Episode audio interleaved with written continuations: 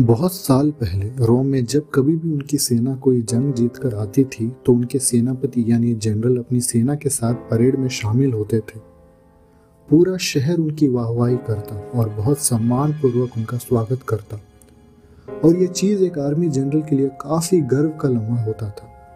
लेकिन एक चीज़ जो जनता भी नहीं जानती थी, कि एक सिपाही उस जनरल के बिल्कुल पीछे खड़ा रहता और धीरे धीरे जनरल के कान में कहता रहता।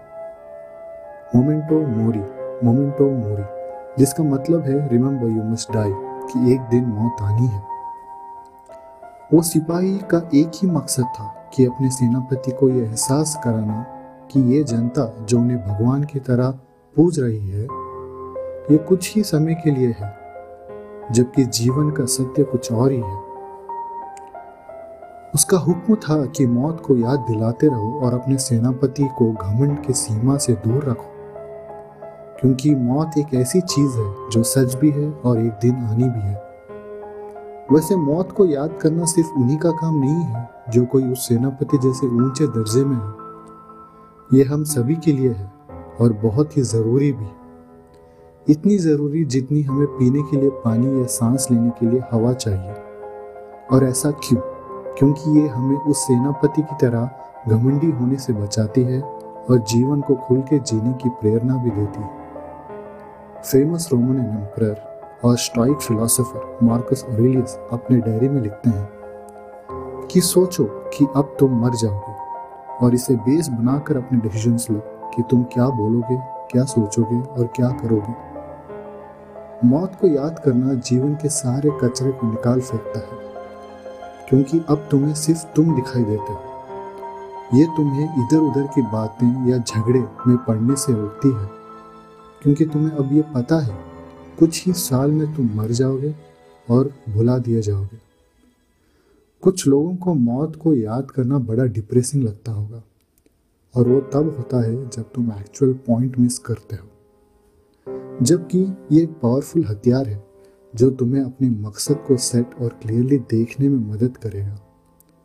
ये चीज़ तुम्हें एक धक्का देगी जो तुम्हें भीड़ से अलग कर देगा।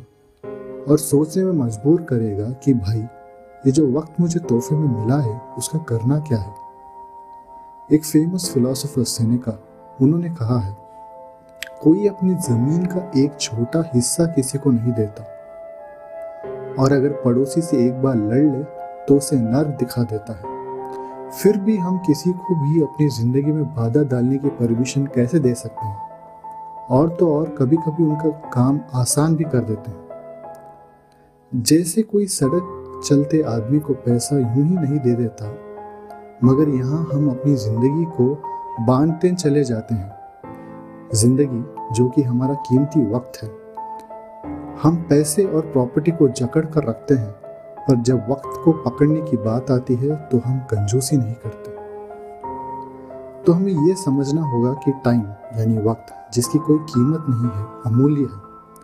इसे ना बेचा जा सकता है और ना खरीदा जा सकता और एक दिन ये वक्त तुम्हें थाली में मौत परोसेगा और तुम कुछ नहीं कर पाओगे। कैसे भी हो सकता है, कार एक्सीडेंट, वायरस या हज़ार और तरीके जो हम सोच भी नहीं सकते। आज भी हो सकता है या कल भी। और इस चीज़ को बसा लो अपने दिमाग में। और इससे डरना नहीं है, जैसे मार्कस ओरिलियस ने कहा है। इंसान को मौत से नहीं डरना चाहिए, बल्कि डरना चाहिए खुल के नहीं जीने से। इसलिए मोमेंटो मोरी।